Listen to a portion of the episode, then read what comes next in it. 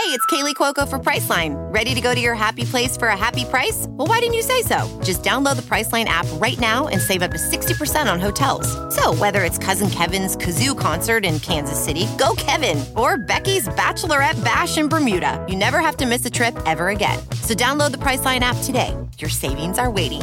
Go to your happy place for a happy price. Go to your happy price, Priceline.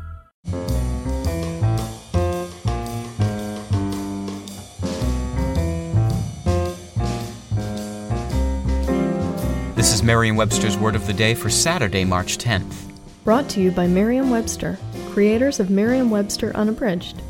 Access America's largest and most comprehensive dictionary online at www.merriam-websterunabridged.com. The word of the day for March 10th is transpire, spelled T R A N S P I R E. Transpire is a verb that has several meanings. It originally meant to give off or exude watery vapor, especially from the surfaces of a leaf. It also means to become known or apparent, to develop. And it can mean to take place, to occur, as in this sentence.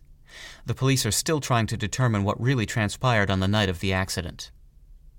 Transpire came to life in the late 1500s and was originally used in technical contexts to describe the passage of vapor through the pores of a membrane, such as that of a leaf.